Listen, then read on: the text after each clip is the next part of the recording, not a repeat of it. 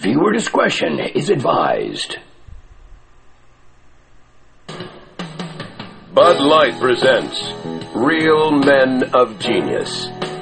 Real men of genius. Today we salute you, Mr. Airport Baggage Handler.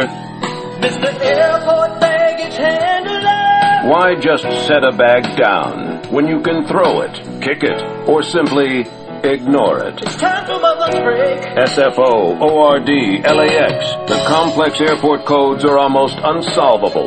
But that's okay, because thanks to you, everything's going to Tulsa. That's Oklahoma. When comforting a traveler about a lost bag or a treasured family pet, you need only remember three simple words. Airline not responsible. So crack open an ice cold Bud Light, oh king of the carousel. You give us all a reason to carry on. Mr. Airport Baggage Handler. Bud Light beer, Anheuser-Busch Singles. Terrible. How's it going in here? You find any good toys? Not good. No, actually. Let's ask this guy. Excuse me, sir. Hi. Uh, what is the hottest selling toy item that you have in this store right now? Actually, the hottest selling item right now is Redman the robot. Are you serious? Redmond the robot. That's what the kids are into. Shit don't change. Oh, shit don't change. We'll take one Redmond the robot, please. We're sold out. Sold out? Mm. Yeah, but it's Christmas Eve, dude. You're not going to sell out on Christmas Eve, right? There were a lot of people here today. Yeah, but it's Christmas Eve. You would Charlie, stock up. What kind of business model is I that? Just run and go get us one of the special reserve toys I know you got back there. I'm, I'm being very serious right now. We don't have any. If I So okay, so hold on a second. You're telling me that if Mike Schmidt were to walk in here right now and say, "Hey, get me a Redmond the robot," you'd say, "I'm sorry, we're all out. We're sold out, Mike." who's Mike Schmidt? Who's Mike Schmidt? Bro, have some respect I- here, man. What are you talking about? I don't know who Mike Schmidt is. You've never heard of Mike? All right, easy, dude. Don't lose your cool. Twelve-time All-Star, three-time baseball MVP. Maybe he doesn't know. I don't buy it for one second, dude. Yeah, but maybe he's never He's the all-time leading home run hitter. No, he's dude. not the all-time leading home Well, run for hitter. white guys, he he's is. not even for white guys. Babe Ruth's got more Next, than you're gonna tell me you don't know who Von Hayes is or Steve Bedrock Bedrosian. I don't Maybe buy he's it. not bitch. a baseball He's fan. right. man. Don't get no, me one. Don't lose your cool, He's man. right, dude. He's Try to got it keep the Christmas spirit. Von Hayes walks in here. You got one for Von Hayes? Dude, nobody knows who Von Hayes is, man. Relax. Long drive to left field. He buried it. He buried it way back. Out of here. Home run. Mike Schmidt puts the Phillies up six to four. Oh, what a drive by Schmidt. Unbelievable.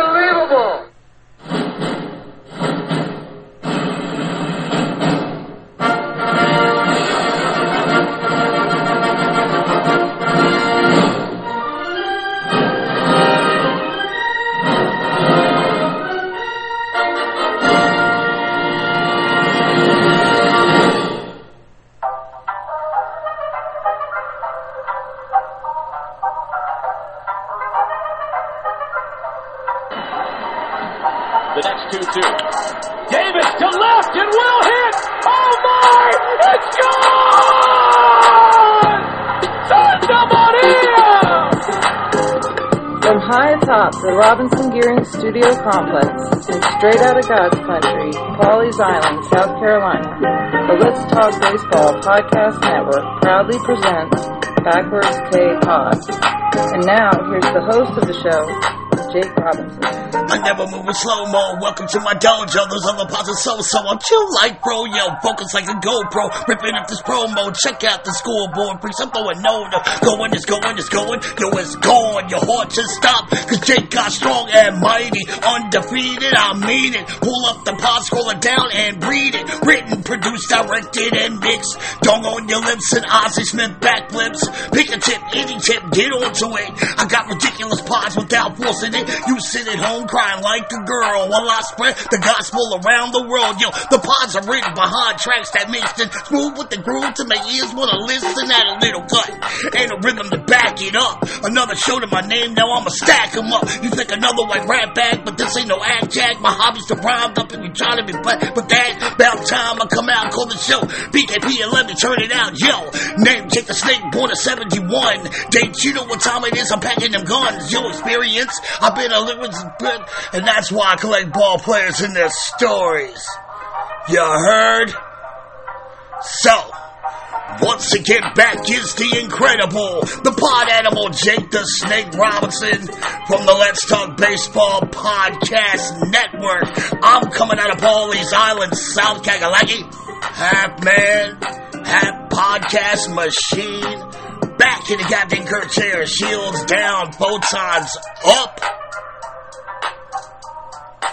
Prepare to engage on this week's digital audio program that I call Backwards K-Pod, where we collect ball players and their stories. What's cracking, C-Meds? What's juicy, you freaks? Man, I got lost on that bar a little bit there, but th- there you go. No edit, no dubs, one take snake. Nah, what, what, what, what? Wow. Welcome into my dojo for another week of BKP, where every week we take a baseball topic, like maybe a player, some indelible moment worth immortalizing. Could be the history of a specific stadium, or maybe something in reference to pop culture, music, or film. Could be any one of the thousands of characters in the game's history that appeals to all of our, you know, seamhead geeky nature. I take these topics and I break them down, regurgitate them to you, and then add it to our collection. Hello, everybody. I'm Jake Robinson. I got your hook up. Holler if you hear me. And I've been doing this over and over for the past 19 months in this format. And during that time, we have covered over 160 years of baseball through these topics. And I'm proud to acknowledge this week's pod will be the 100th show in the Backwards K pod catalog. And I don't want to take a lot of time patting myself on the back because, folks, you ain't seen nothing yet. I'm just getting in the fast lane and asserting my position. So I'm proud of 100. But I have so much more to give. And I have the ambitious eyes and heart to take this show higher and higher. But I would like to pat this audience on the back and say thank you. I am truly living my dream, working for and entertaining this group of seamheads.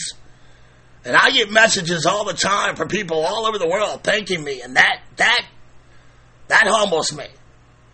Because from my perspective, I truly wish I could thank all of you individually. You're you're doing a service for me, not the other way around. I I need you way more than you need me at the end of the day. I'm a narcissist artist who needs his art to be recognized. Like, I need that.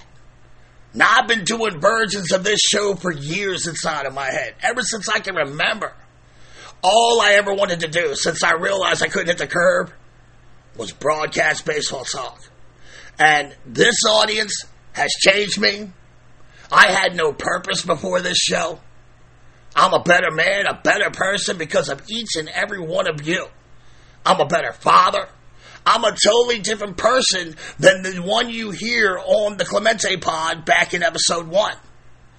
The show has evolved, and I've grown so much in 19 months. I'm more assertive. I know what I want in life.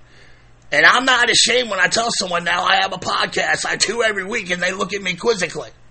Now, why the hell should I be ashamed? I have a crazy fan base in over 35 countries around the world. They're my anchor. I'm motivated by all the people who doubted me or rejected me. I'm learning this competitive business through trial and error. But I'm making my dreams come true. And, and that doesn't happen if I don't have you to motivate me. If I have learned anything in my 50 plus years of walking on this planet,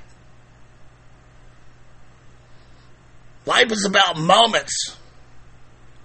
And because of this audience, I intend on capturing mine. And you're all coming with me. So buckle up, Buttercup, and enjoy the ride. Now, with that being said, let's get this show on the road. We got more ground to cover this week than Andruw Jones at Fulton County Stadium.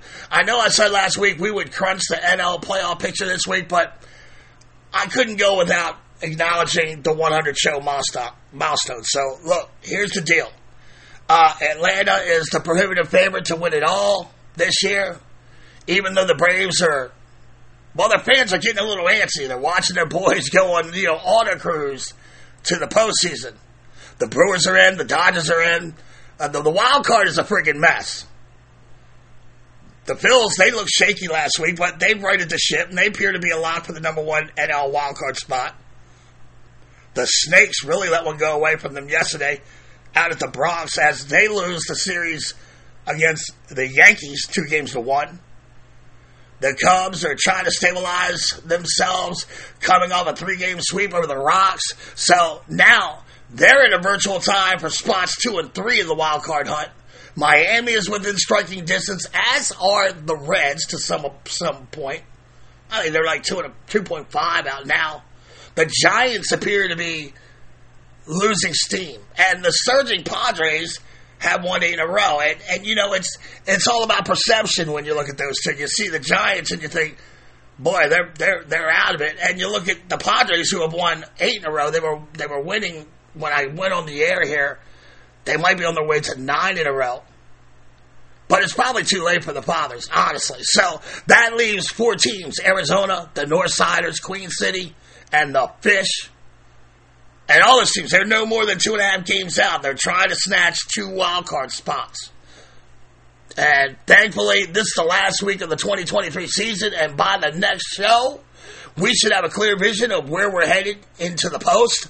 So all you got to know is there are three teams uh, in the AL. Toronto, Houston, Seattle, all vying for two spots with Toronto in control of their own destiny with the Yankees and the Rays for the final week.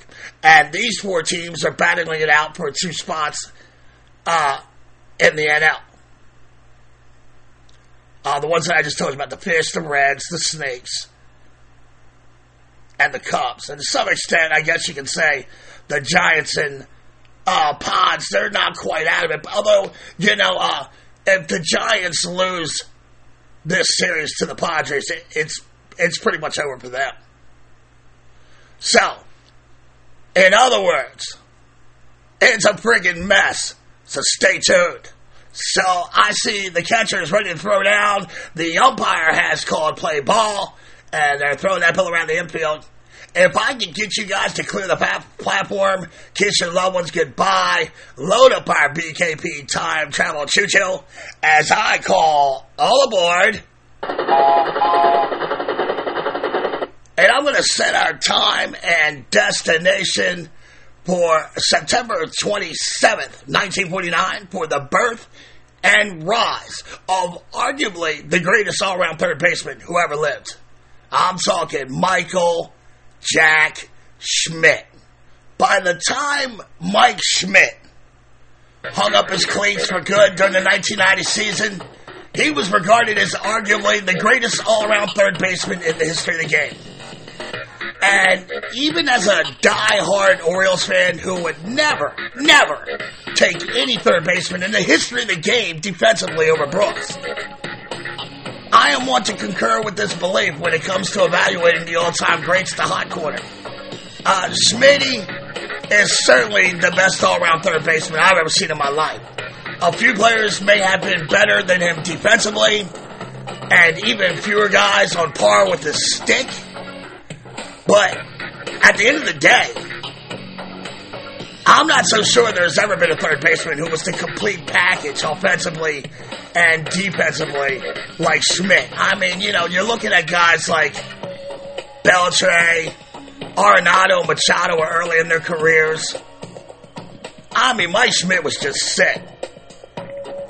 And no player in the majors hit more home runs during the 80s, but number 20 was never a one dimensional offensive threat. He could work hard on cutting down his strikeouts as his career progressed, and he was apt to steal a base or two when the game called for it. And in the field, he mastered the rock hard artificial surface of Veterans Field, displaying incredible footwork, great range, lightning fast reflexes, above average arm, and a quick computer like brain. And he would charge down that third base line, fielding bunts, barehanded to nip runners by a step at first. And like all above average defenders, Schmidt's metrics are favorable by the modern and traditional stats. He led all National League in third baseman and participating in double plays six times. Seven time assist leader, four times leader in range factor, and seven times in UZR. And at the time of his retirement, Mikey was ranked seventh on the MLB all-time home run list. He was a three-time NL MVP, 12-time All-Star, 10-time Gold Glove winner. Five years after his retirement, he was elected to the National Baseball Hall of Fame in Cooperstown, New York, in his first year of eligibility. And here we are, folks, pulling up on September 27th, 1949, coming out of that wormhole, Dayton, Ohio, where the Schmidt family, Lois and Jack, have just been blessed by the birth of their newborn son, Michael Jack Schmidt.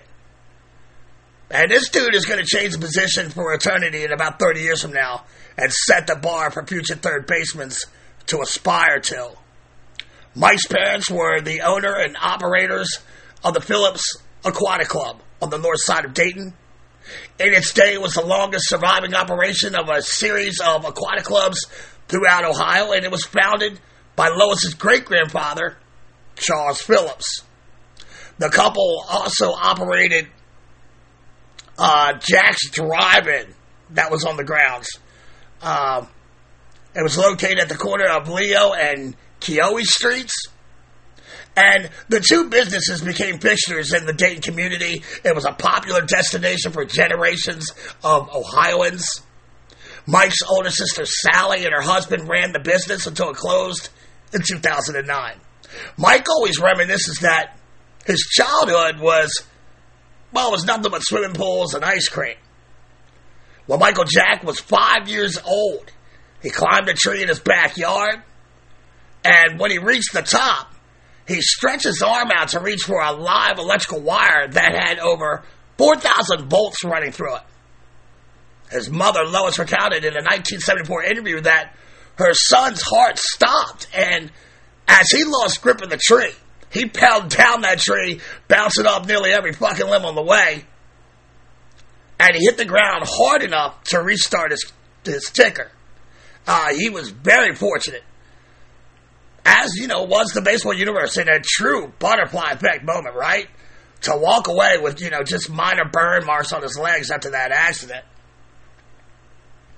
And he was always an excellent athlete, as one would assume whoever saw him play baseball. Schmidt was a three-point uh, sports star at Dayton's Fairview High School. He developed a healthy prep rivalry with Steve Yeager, who were going to play catcher for the Dodgers.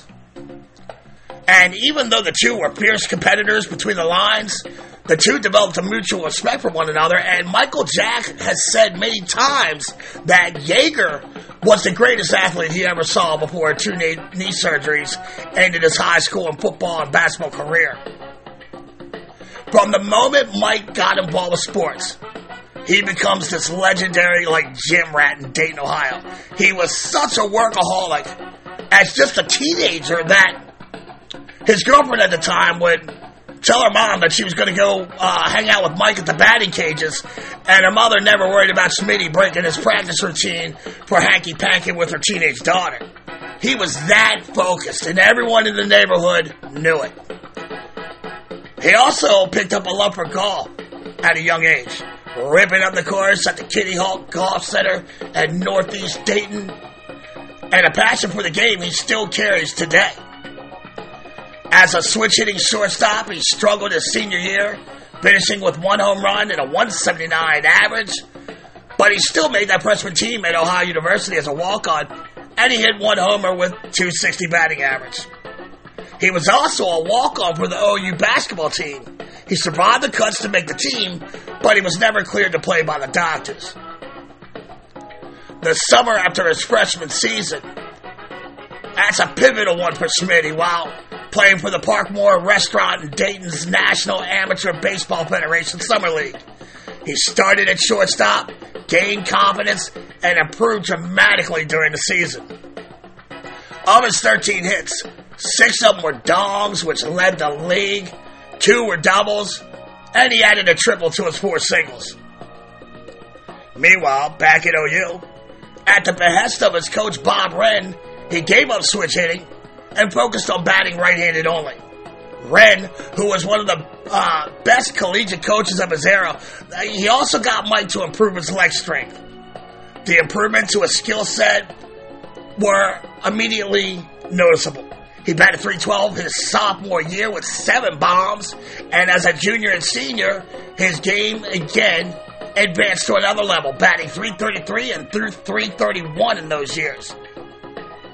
Clobbering 10 home runs in each one of those uh, two seasons there. Both times his 10 home runs were tied for the Ohio Bobcats single season record. And Michael Jack's potential caught the eye of legendary Phillies coach Tony Lucadella, who had been following since high school. And Lucadella wanted to draft Schmidt with his first round. So when Schmidt was available in the second round at number 30 overall, he convinced the Phils to pick him one slot behind Royals future Hall of Famer George Brett. I'm sorry, he was taking number, yeah, number 30, which, wow. You know, talk about another butterfly effect moment. I mean, first of all, you get Schmidt at 30, which is crazy value for the production he would give back in his career, right? Brett at 29, it ain't too shabby either. And these guys were connected at the hip as that generation was moving on from the Brooksy, Ron Santo, Eddie Mathews era at the hot corner. And I genuinely wonder after learning that, where did Filthy have, uh, where, where, where did the, yeah, where did Filthy have George Brett ranked? Was he next on the list? If the Phillies had chosen Brett. One the two teams, would they have like flip flop?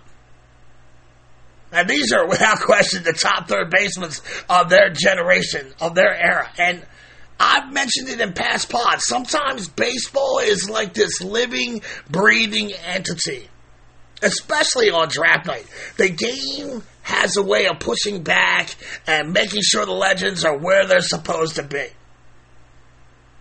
These were also two dominant teams, especially in the early 80s. And it is kind of fascinating for me to think of the possibility of Schmitty and Royals Blue and Brett enjoying some Geno's cheesecakes.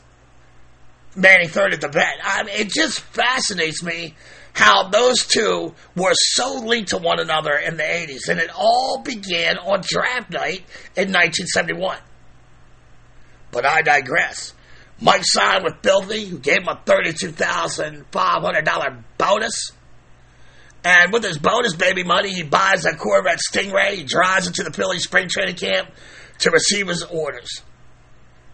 I must tell you that $32,000 and $32,500 in 1971, it has the purchasing power of around quarter of a million dollars today in 2023. His professional career for the Phillies began when he is penciled in for a game versus Double A Reading in Reading, Pennsylvania on June 17, 1971. While starting at shortstop for the Phils, he hit the game-winning blast. Although the Phillies had planned to start Mike at single A, they instead sign, assigned him to Reading.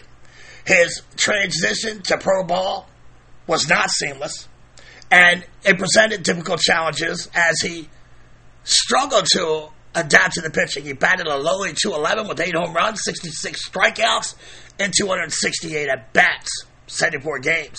Nonetheless, Philadelphia had high hopes that matched their confidence in Mike, and they promoted him to AAA Eugene Emeralds. Go Ducks. In 1972, it was his breakout season that's all I meant, 291 with 26 big flies and 131 games played. To take some of the pressure off Smitty so he could concentrate on lowering his strikeout totals, manager Andy Seminick moved him to second base. Despite a painful knee injury, Schmidt was promoted to the big club in a September call up. And even though Phillies ace and future Hall of Famer Steve Carlton was well on his way to the Cy Young Award in 1972, Filthy was hands down the most pathetic team in the NL that year. With their postseason ambitions dashed by June, the Phillies brain trust decided to evaluate the young Mike Schmidt, who was wearing number 22 at this time, and play him mostly third base. He struggles at the plate in his first taste of MLB pitching, striking out 15 times in 40 plate appearances. He did melt his first home run of his career when he dropped a two-run dong on the Expos pitcher Balor Moore on September 16th to lead Filthy to a 3-1 win. Following his debut 1972 season, the manager Paul Owens is kicked upstairs to serve a second time in the organization in a GM capacity. And Danny Ozark was hired to manage the ball club on the strength of his developmental program he used for the Los Angeles Dodgers before he got the gig with the Phillies. Uh, the hope was that Danny would take these talented young players in Greg Luzinski, Bob Boone, Larry Bowa, and of course Mike Schmidt, mold them into professional baseball players. Schmidt was playing ball in Puerto Rico that winter when he received word that the Phillies had traded Don Money to the Brewers. And that opened up the hot corner position for the young Schmitty if he can beat out Cesar Tovar and a few of these other stiffs. Mike gets off to a lackluster start in 1973 when he missed the first 10 games of the season with a dislocated shoulder. Because of the injury and his relatively inexperienced career of only a year and a half in the minors, he strikes out 136 times in 367 at bats, finishes with a sub Mendoza line batting average of 196.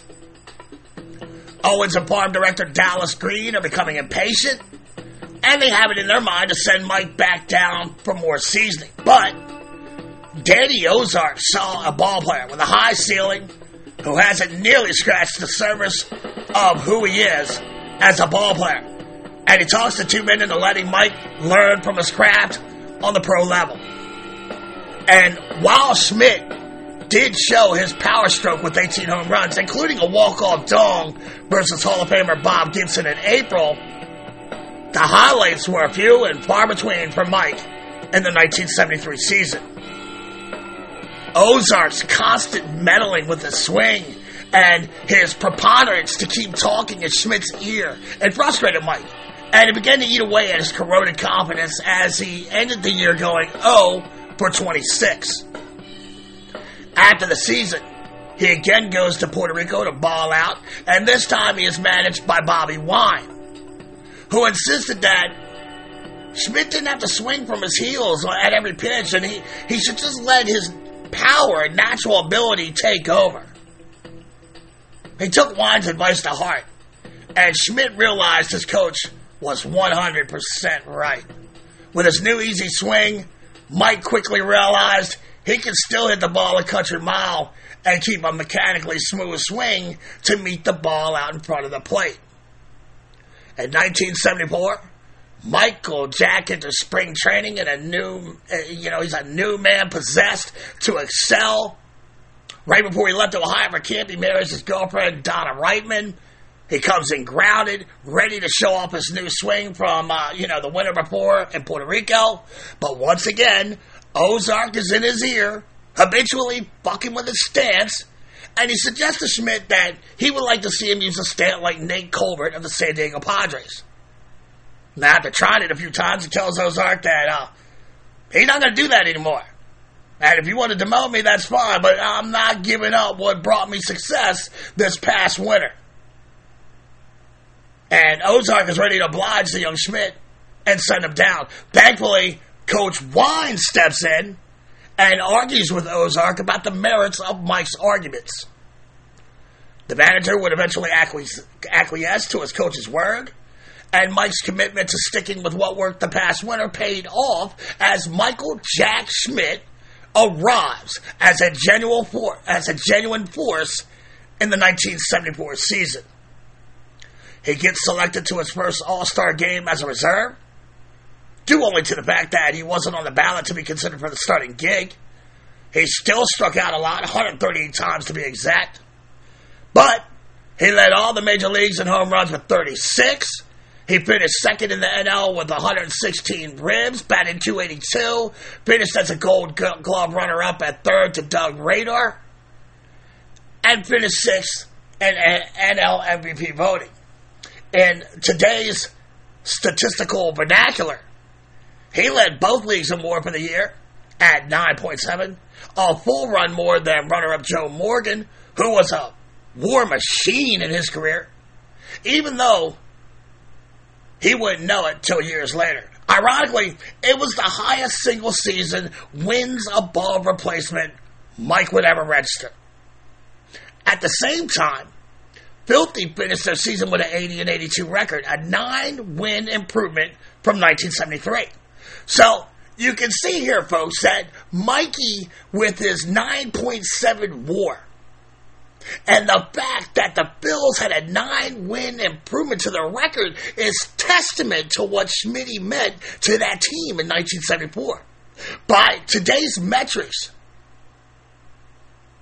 and the fact that win loss records of a team carried weight in those days, you, you can make the argument that 1974, Mike would have placed higher than six for MVP voting here in 2023.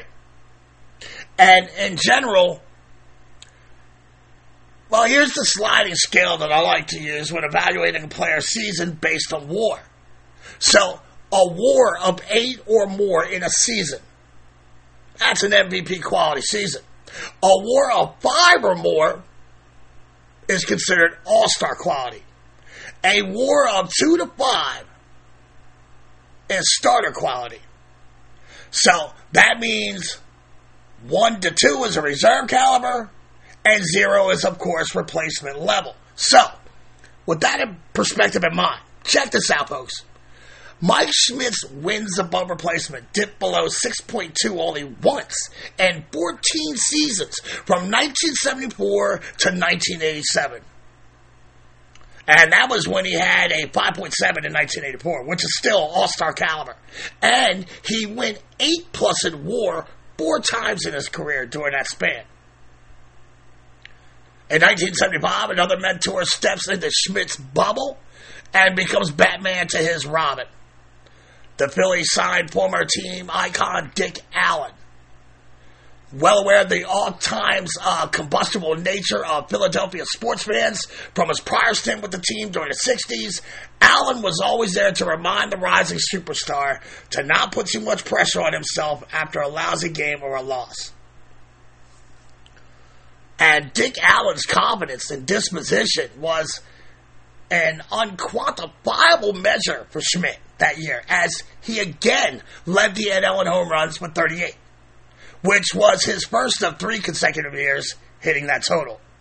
And the team finished 10 games over with a record of 88 and 76, good enough for second place in the NL East, six and a half games behind the Keystone State rival Buccos out in the Burgh. Besides the home runs that year, Schmidt remembers the campaign as one of frustration. His career high 180 strikeouts was the most in baseball, and his batting average dipped 33 points to 249. And even with Dick Allen propping him and his confidence up during the season, he was bothered by the Boo Birds riding his ass. And against his better judgment, he began to tinker with his stance. He even tried a little transcendental meditation for a week, but nothing helped.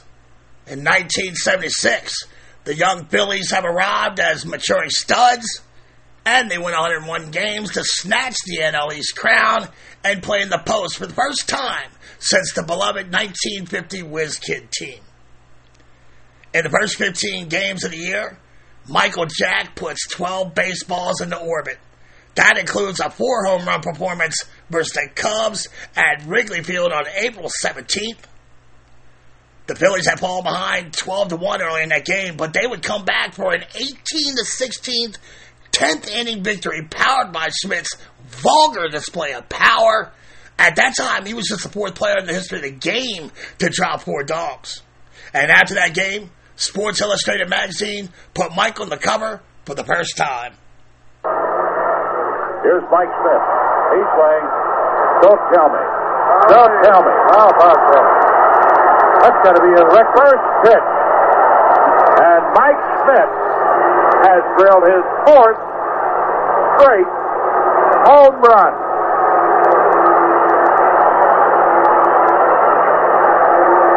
That is unbelievable. After that miraculous comeback, Filthy was damn near unbeatable, reeling up a 55 and 22 record from that point through the All Star break. Philadelphia in the vet was the site of the bicentennial year All Star game. Schmidt made the team. He was joined by teammates Bob Boone, Larry Bowa, Greg Luzinski, Luzinski, and Dave Cash for the honors. On September 26th, they clinched the NL East in Montreal in a game versus the Spos, but the thrill of the moment became somber, if not confrontational, when Schmidt joined Allen Cash and Gary Maddox for a separate celebration, and Tug McGraw called the quartet out on it. Looking back, Schmidt said, you know, it just so happened my best friends on the team were black. Guys become friends because they have similar interests. Now, I've learned a lot from Allen and Maddox, and I probably wouldn't do that as I got older and wiser. It wasn't a good scene. As a leader, Tug was right to bring it up. The postseason was a downer as the Big Red Machine of Cincinnati swept them out. Uh, they swept them aside in the NLCS. Mike was a beast in the series, though. He's batting 308 with two doubles, two RBIs, but it wasn't nearly enough to challenge that machine. From a personal perspective, Schmidt's season was an unmitigated success. He was again the NL leader in Dong. He finished third in MVP balloting. He won his first Gold Glove Award. He cut down on the K's and he raised his BA. During the offseason, he and Filthy would sit down and negotiate a six-year deal worth $565,000 per season to keep him in the city of brotherly love. So, let's see here. Uh, $3.4 million a year in 1977 is worth around $17.25 million today. So a six-year deal at $17.25 a year is about $2.9 million a year in the 2023 economy. And Schmidt rewards the franchise with a torrid start to the 1977 season that sees him having 26 home runs at the All-Star break. His first half stats might have been even better if he hadn't fractured his finger in a brawl with the Pittsburgh Pirates early in the season. On July 8th, Bucco's starting pitcher Bruce Kison, he drills Mike in the ribs. After taking a few steps towards the chirping pitcher, Kison challenges Schmidt to bring it.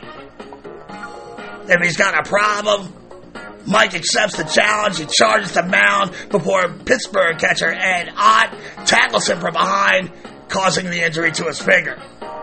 And while he continued to play well with the broken finger, it did hamper his power production, as he didn't lead the NL in home runs for the first time since 1973. And even without his usual prodigious home run t- totals, he led all NL position players with a 9.6 WAR and collected his second Gold Glove. The Phillies, as a team, would again make it to the post, but would fall again in the NLCS. This time to the Dodgers. Following their two NL East crowns, the Phillies returned for the most part the same group of fellas from 1977. Ozark named Schmidt captain, and he gets off to a strong start before hitting a string of injuries, which led to a prolonged slump in his first disappointing season since his rookie year. For the first time since 1975, he does not make the All Star team. As the face, he had taken his fair share of abuse from the fans, but 1978 was particularly grueling on Mike, as he remembers it. He ended up with his lowest home run and RBI total since 1973. Nevertheless, he was the NL's second most valuable position player by WAR, and he did win his third Gold Glove award. the Phillies again won the NL East. And again, they would fall to the Dodgers in the NLCS in four games. After losing the playoffs for the third year, the Phillies were being branded as that team that can win the regular season but collapse in the playoffs, right? We've seen many of those before. And many of the fans and local scribes began scapegoating Mike as the reason and a six year contract. This prompted Bowa to stand before the local media one day and say that, you know, the players want to press the home fans so much that we're just not relaxed like we should be. And I know for a fact Mike Schmidt isn't relaxed. Remember, the Phillies offered him the money. They didn't put a gun to his head and demand him to accept it. And going into the 1978 season, the pressure was palpable for the Phils to get over that NLCS hump. On December 5th, 1978, they signed Pete Rose, who had been playing third base for the Reds the past five years, to hopefully be that final piece of the puzzle that is building, you know, a major league championship roster. The brass would toy with the idea of moving Schmidt to second and putting Rose at third, but Pete took a strong interest in Mike from day one, and he insisted that the gold glover keep his third base status, and he settled in at first base. Rose often compares Smitty to his former teammate Joe Morgan, and he proclaimed him to be the best player in the game. Pete had the innate ability to command the media attention that once showered Smitty and all of his insecurities.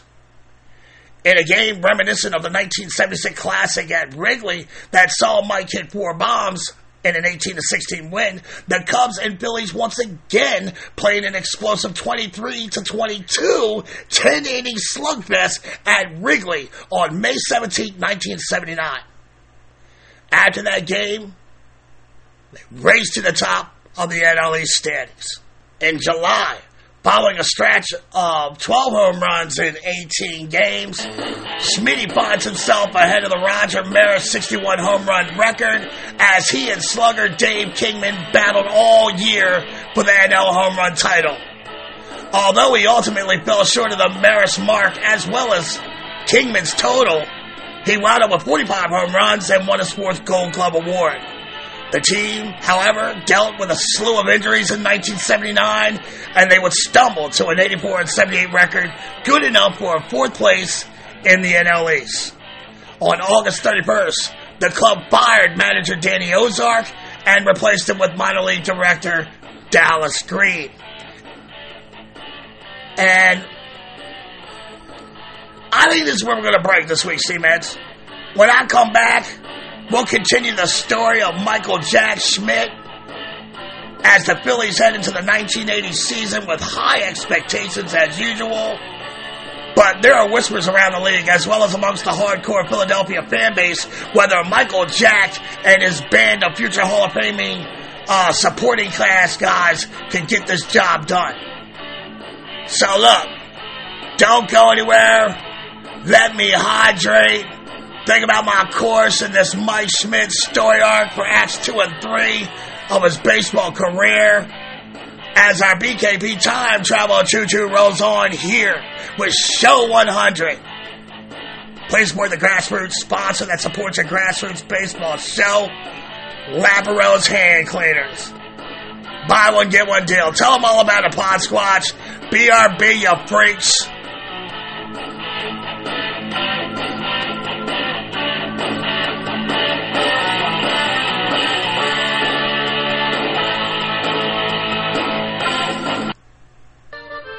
Howdy, y'all. It's the Pod Squad, Gage Gein, executive producer of the Backwards K Pod. For the last few months, I've been telling you about our sponsor, Laparo's Hand Cleaners, a powerful trifecta of products that eliminates fish, seafood, and bait odors, as well as the spices on your hands from steamed crabs and delicious crawfish boils. And now, this amazing grassroots company has added a buffalo wing hand cleaner. These are the only soaps and wipes on the planet specifically formulated to be used after eating spicy food or after a long day of fishing. Not only does the fish and hand cleaner get rid of bait funk, crawfish hand cleaner Wing hand cleaner removes the spicy bugs around your mouth and on your hands. An ingenious invention by a retired Navy shipmate of Jake. So he is family, folks. And one thing we do at the Let's Talk Baseball Podcast Network is take care of family. Till the end of September, Laparo's Hand Cleaner is offering all BKP listeners an amazing deal and hopes you give them a shot.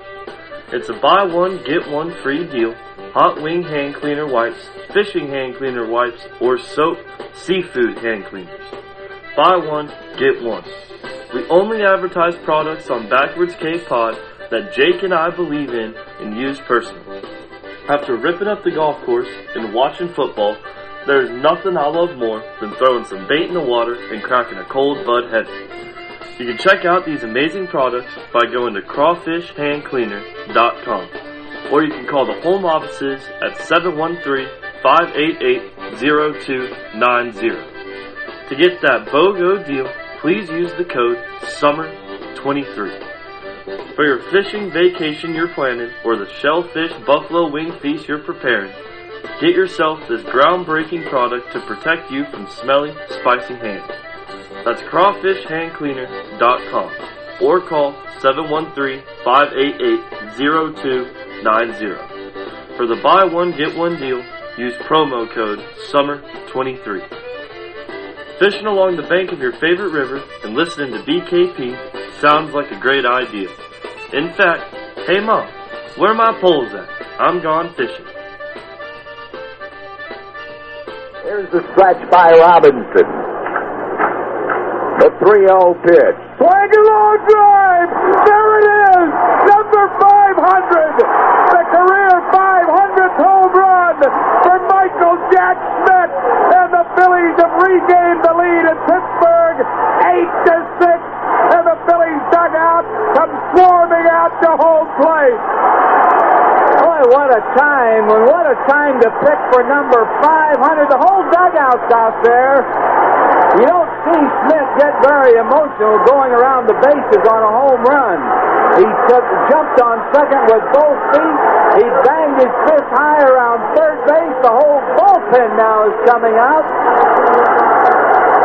That is a storybook 500th home run. No doubt about it. You couldn't hit it in a better spot. Two outs down to the last out after coughing up a 5 nothing lead. Michael Jack has just hit career 500.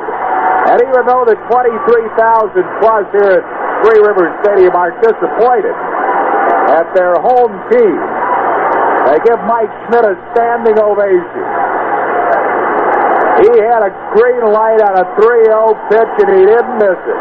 Number 500 for Michael Jack and the Phillies lead 8-6. It was a fastball, Harry, and it was probably on the inside, uh, from the middle of the plate inside, and it was a home run at the crack of the bat. Nobody had to wonder about that one. Unbelievable.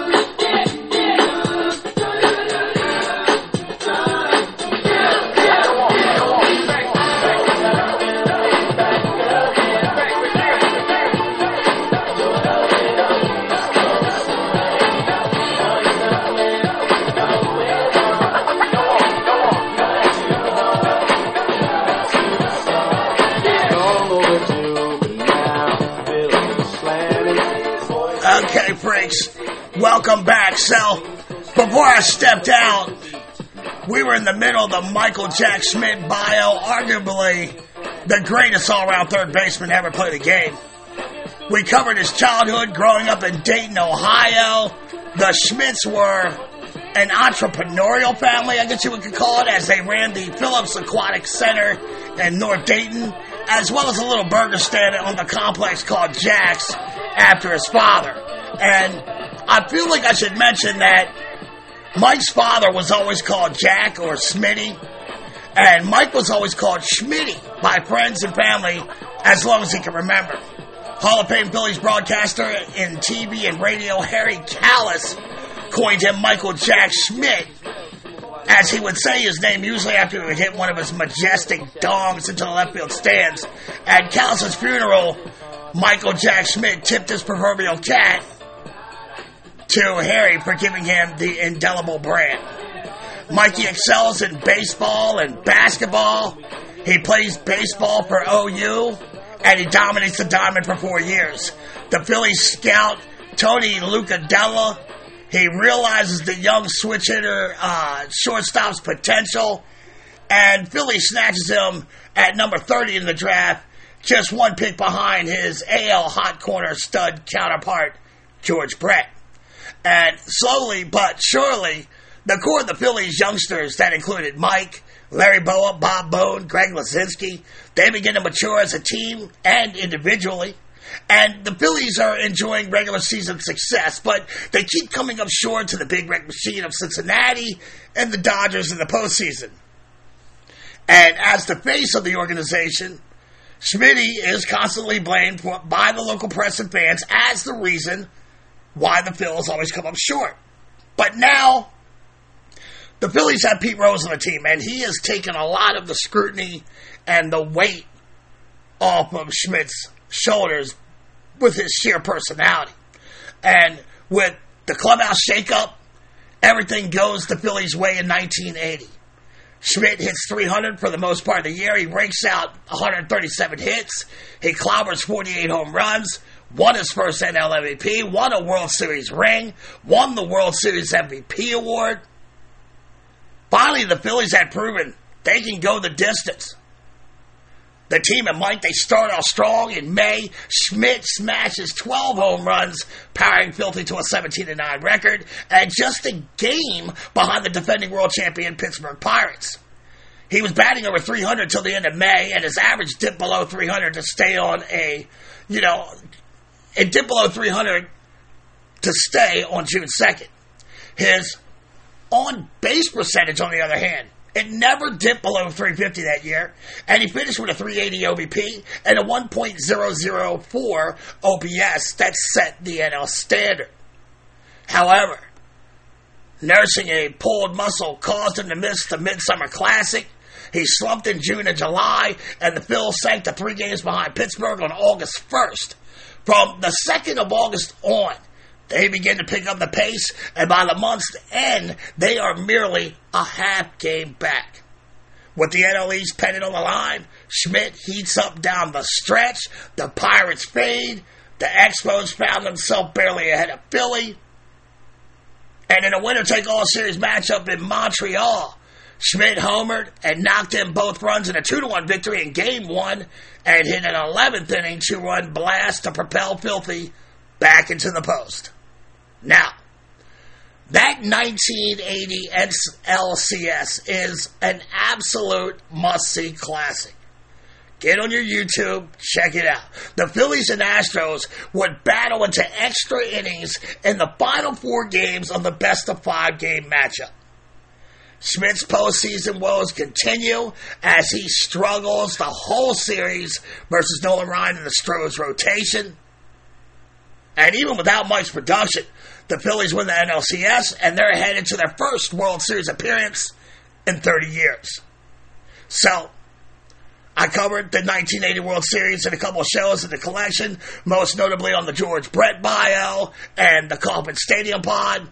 If you'd like to go in depth on that series, I suggest you check those shows out in my vault of archives. And did I mention that my vault of archives now has 100 shows in it? Thank you, thank you.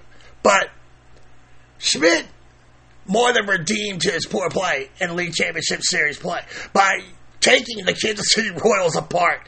He got at least one hit in every single game, going 8 for 21, driving in 7, scoring 6, Game six, he had a two-run blast to open the game. Oh, I'm sorry, that's game five. And in game six, his single in the third knocked in two runs, and that was all Carlton would need as the Phils won four to one to clinch the city's first Phillies championship ever.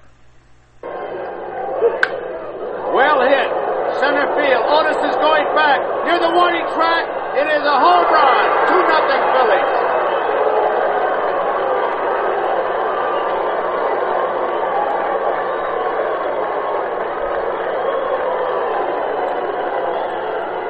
There are some Philly fans here, but right now, a little quiet here at Royal Stadium as Mike Schmidt hits his second home run of this series, and the Phillies lead two to nothing. It's how Mike Schmidt talked about moving off the plate so he can extend those arms more. And the first pitch to him was inside. They tried to jam him, he laid off, and then they went away, and Schmidt really extended the arms. At the championship parade, a reflective Schmidt offered an olive branch to the fans that had, you know, booed him through the years, telling the fans, take this championship and savor it, Philadelphia, because you all deserve it. When the dust of the 1980 season had settled, Michael Jack was the unanimous winner of the NL MVP, and his 48 home runs broke the record for home runs by a third baseman that was previously set by Braves icon Eddie Mathews. A fitting final chapter for a storybook season. Expectations were high again in 1981 as the Phillies broke camp with virtually the same team as the championship season before, uh, with the exception of Gary Matthews replacing Luzinski in left field. Bo Schmitty and Phil- Filthy got off to a strong start, and the team stood atop the NL East by a game and a half when play was halted by the player strike on June 10th. Michael Jack was hitting 284 with 14 big flies, 41 RBIs. The All Star game on August 9th marked the return of baseball, and Schmidt drops two run dong on Brewers closer Rollie Fingers' lips to give the National League a 5 to 4 victory. Straight away, center field. Winfield is going back, back, way back. He'll not get this one.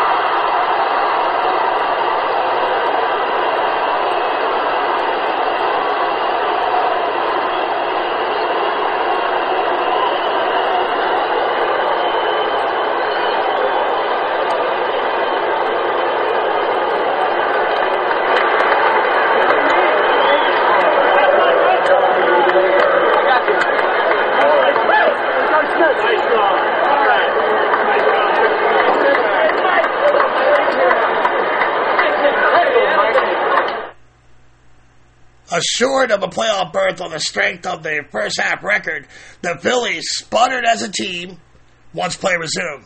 Smitty, however, was a beast.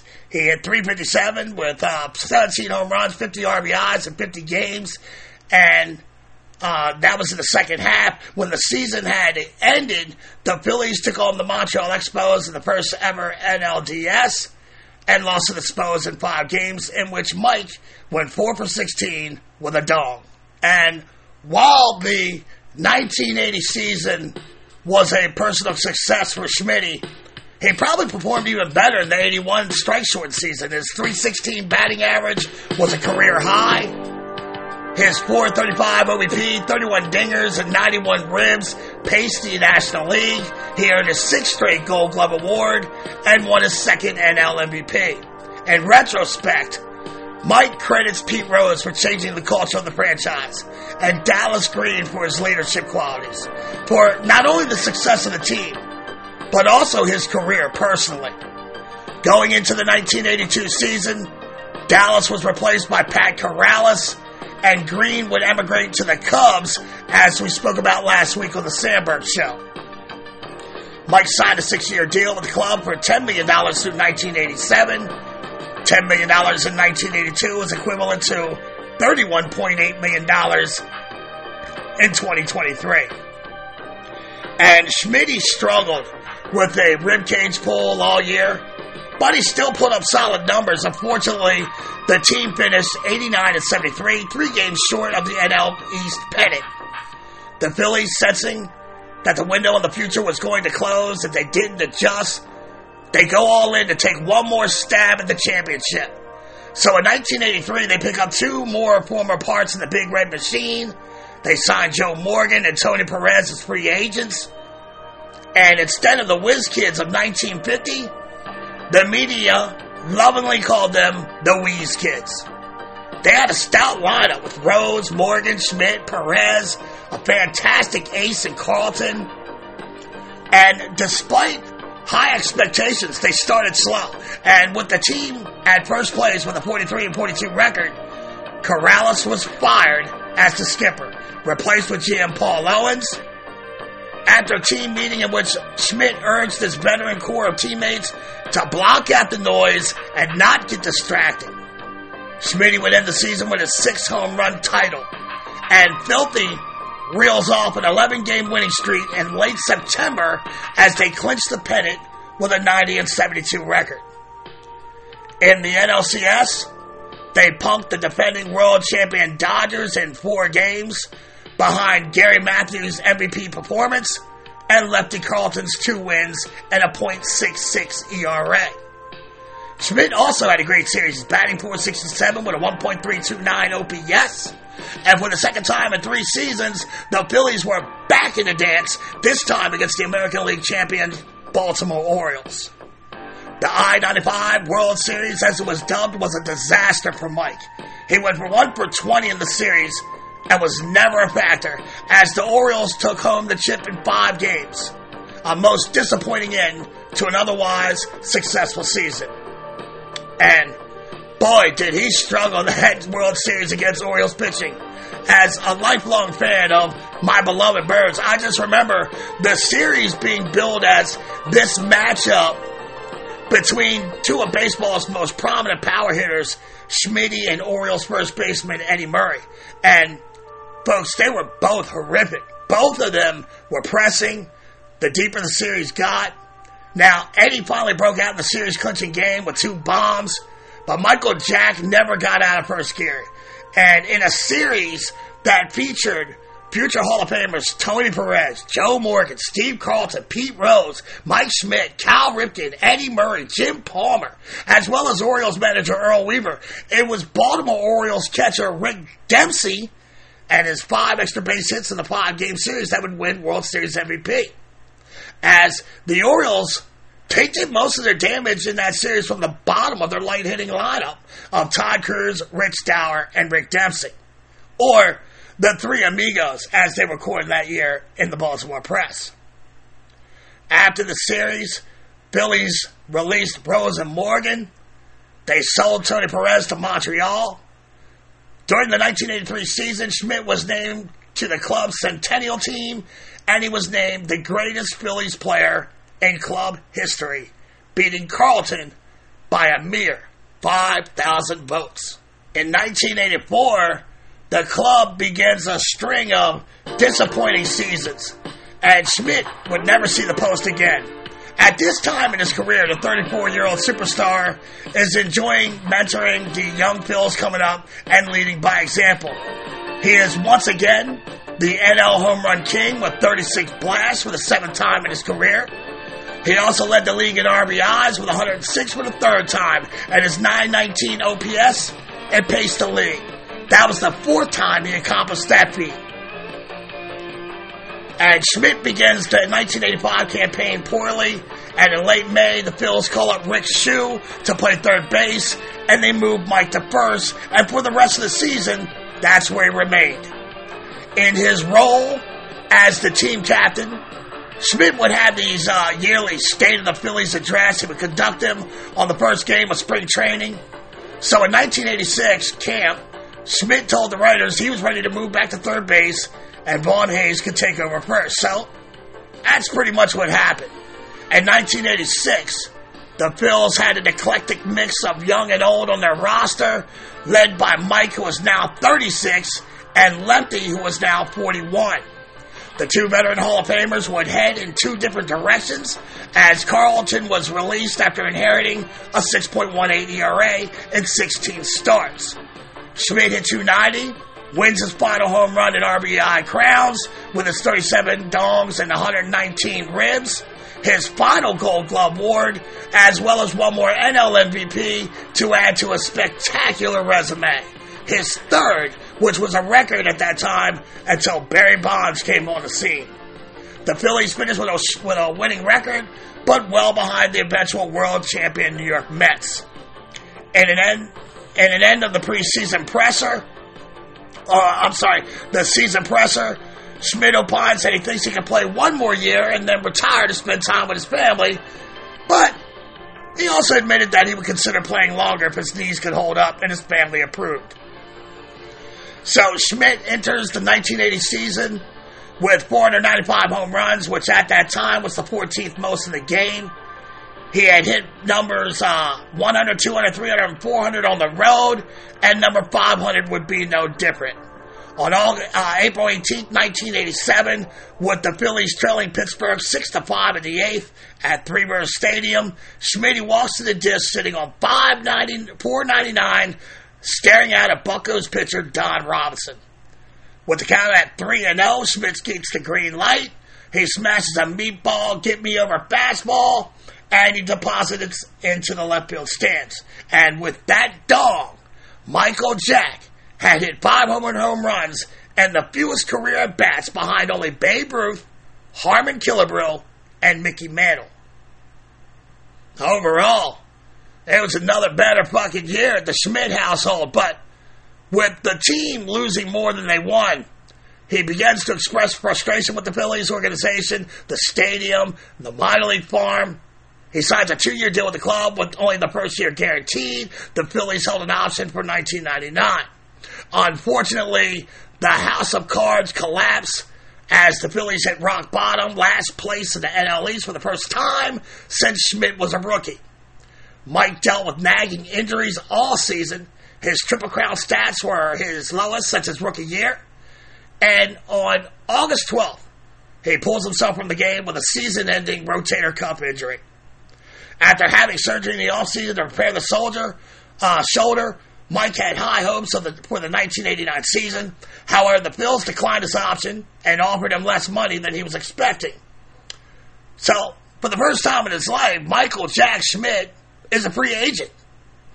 But other than the Philly, only Phillies, only the Yankees, Dodgers, and Reds had any real interest in him. And preferring to end his career filthy, he signs a one-year deal with Phillies. He slumped in April and May, and in San Francisco at the stick, he misplayed a routine ground ball that would have ended the inning, leading to four unearned runs. When the next batter hit a grand slam, the proud and embarrassed Schmidt remembers standing at third base saying to himself, It's time to hang him up, fella. With a 203 average and just six home runs, 28 RBIs in 42 games, he informed the boys he was done. He made the trip to San Diego with the team and before the May 29th game, Michael Jack Schmidt gave one of the most painful goodbyes ever to Major League Baseball. Some 18 years ago, I left Dayton, Ohio with two very bad knees.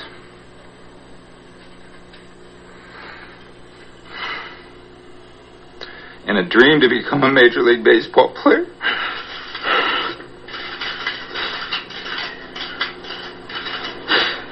Thank God the dream came true. and man, that is still so painful to listen to. I, I, remember listening to the Howard Stern show, and they played this clip back in the day, back when, you know, Howard was young and fierce. man, oh man, it still gives me douche chills. So, following his playing career, Mike does what most sane people do when they get older and they retire. They moved south. He and his wife and two children, they set up camp in Jupiter, Florida. He's now a happy grandfather who often sojourns back to Filthy during the season to catch games and participate in special events.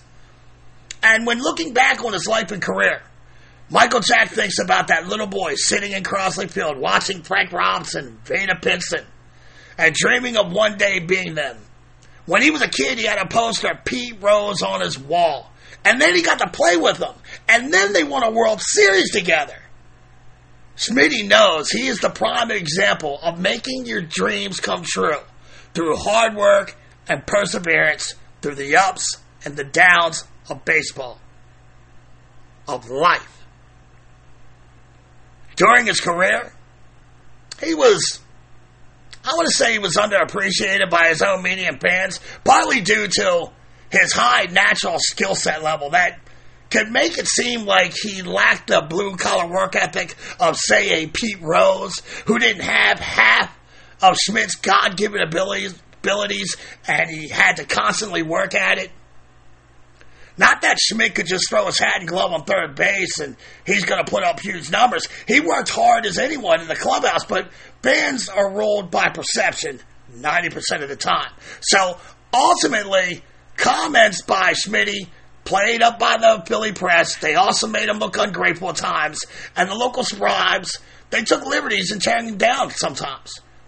But despite all that, his incredible work ethic, his leadership during the first golden year of years of the Phillies, it inspired fans and ballplayers throughout their territory. One of those kids was future Hall of Famer Mike Piazza, who wanted to be a slugger just like his hero. Michael Jack Schmidt had achieved all of his baseball dreams with one team. And happily for all, he regained any favor with the Phillies faithful with his 1995 Hall of Fame induction. He is proud to call Philadelphia his city, and the fans there are proud to consider him their very own Phillies sports legend. Not too bad for a kid out of Dayton, Ohio, with two bad knees and a dream. And folks, I think I'm, this is where I'm going to shut it down this week. So, look, I really want to thank you guys for riding with me for these first 100 shows. It means a lot to me, and you truly are the best audience a podcast host could ask for. I hope you enjoyed this week's edition of Michael Jack Schmidt to our collection of ball players, and I promise, freaks, I'll try to be better next week. Before we twist this up like Tinkers to Evers that Chance for a game-ending tailor-made DP, let's take a look at those oh so lovely Michael Jack Schmidt Hall of Fame stats. Okay, let's see what we got here. Let's get those stats pulled up in our Google machine here. What do we have? This is gonna be fun. Michael Jack Schmidt. And right off the bat, that's just one hell of a masculine name there, right? Kudos to parents Jack and Lois for having some foresight, foresight there. Okay. Michael Jack Schmidt. Born September 27, 1949. So tomorrow, the day after this bio is released into the baseball universe, Mike will be celebrating his 74th birthday. So happy birthday, Schmitty. It was an honor watching you play this game. As a kid, you were a driving force in my love for baseball, and I'm proud to now have you in our collection, and I'm proud to have a platform to tell your story. Drafted by the Phils in the second round with the 30th pick in the 1971 baseball amateur draft. 18 year baseball career, all with the Phillies. Mostly played third base, but did some work at first late in his career. A career 106.8 war, which is 25th highest wins above replacement, and tied with Lefty Groves. He's sandwiched between Napoleon Lajoie at 24 and Greg Maddux at 26. He has the highest WAR third base in the game's history, ahead of Wade Boggs, George Brett, Eddie Mathews, and Adrian Beltre to round out the top five. 10,062 plate appearances, 1,506 runs, 73rd most in the game's history, 2,234 hits, 15th most by a third baseman.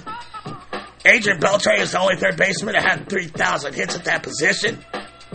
408 doubles, 548 big flies, which is 16th all time. That's got him nestled between a pair of Red Sox and Manny Ramirez at 555 and David Ortiz with 541.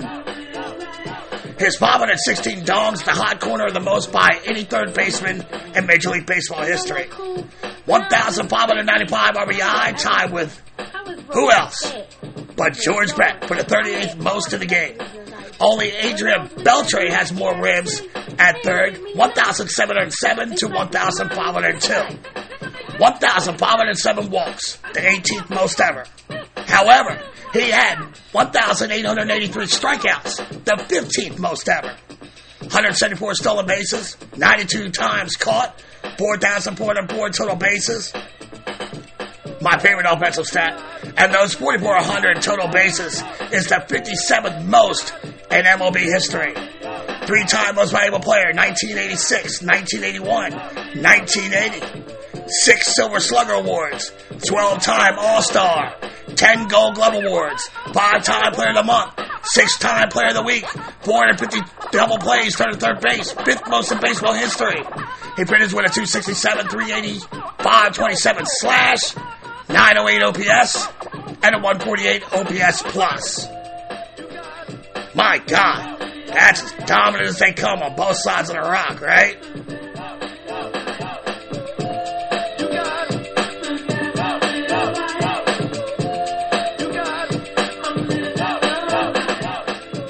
And gentlemen, boys and girls, seamen of all ages, this is the story of Michael Jack Schmidt. And again, thank you so much for joining me for this now 160 years of baseball we have covered here at BKB during the first 100 shows dropped in the past 19 months. I think the OGs who have followed me for the last seven years or so know I don't miss deadlines. I don't take vacations. I grew up watching Cal Ripken Jr. I don't believe in taking off. And I'm committed. I've missed one week during this, and that was because I had a hernia surgery, and I missed that week under protest. I appreciate anyone who takes time out of their day to listen to me pontificate the seams. Thank you, thank you, thank you so much. And don't go anywhere. I'm just getting started. I, I do this 24 7, 365. I don't do it for the money, I don't do it for the notoriety. I do it for the genuine love of baseball and the stories that come along with it. I do it because we all have a God given gift. I'm a creative type, an artist. Every week I go on the air with a blank audio canvas and I go to work.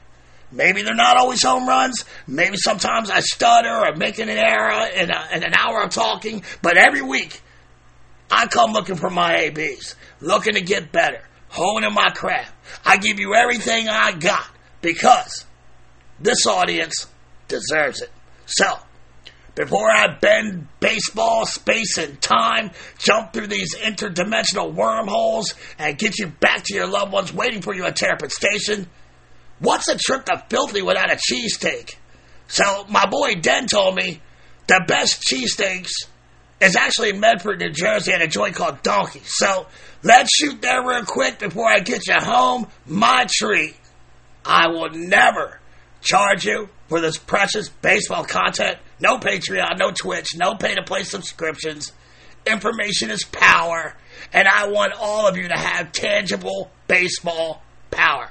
That shouldn't cost you anything as far as I'm concerned. I'm just going to keep coming through every Tuesday with that free baseball smoke. You don't want that smoke. And I'm going to keep it consistent like Johnny Bench, baby. And with the Michael Jack Schmidt bio getting smaller and smaller in my rear view mirror. I turn my attention back to I Never Say Die baseball Hydra, reach into my kimono, grab my katana, and I chop the head off that beast, only to see two more baseball topics appear in its place. Next week, we'll take a deep dive into the waters of Lake Minnetonka and see what we can learn about the hitting guru and Hall of Famer Rodney Cline Carew. Dude was one of my first favorite baseball players as a kid. I'm chomping at the bit to do the work and bring you a story. But look, y'all know the deal. That's another story for another pod here at Backwards K Pod, where we collect ball players and their stories. You can find Backwards K Pod on all platforms. Please share with your Seamhead buddies. Please remember to rate and review as you see fit. I ain't scared. If you're in Denver, Colorado, or you're planning a trip there, please check out my boys Bruce and Danny at the National Ballpark Museum out on Blake Street. Just a long fly ball from Coors Field. those young guys, you know, they like to play BKP over the loudspeakers as you walk through and look at their exhibits. So it's all love, baby. Tell them the snake sent you. Let's see, what else? YouTube channel, Backwards K Pod. Please subscribe. Twitter handle is back underscore K underscore podcast. And our private Facebook group page is the Let's Talk Baseball Podcast Network. Okay, I think that's it. I know you guys are probably getting sick of hearing my voice. I'm gonna make like a baby and head out. What, what, what, what? I think I'll accomplish my goals. Vinny, Vinny, but see, I came, I saw, I conquered. Another backwards K in the books. Let's get this BKP time travel choo choo back to Terrapin. Parents, if you see your kid sitting on the couch looking bored and unproductive AF, by all means, take those little monkeys outside and play a game of catch. Thank y'all for coming out. God bless and win the day. And like my boy Shea Hillenbrand told me in our one-on-one sparring session in the dojo last year, you go to hell, Andy Pettitte. I love you guys. Thank you for helping me live out my dream. I'm truly humbled. I'm throwing up my Gunnar Hendersons right now, folks. Deuces. See you next week with Carew, you freaks. Peace.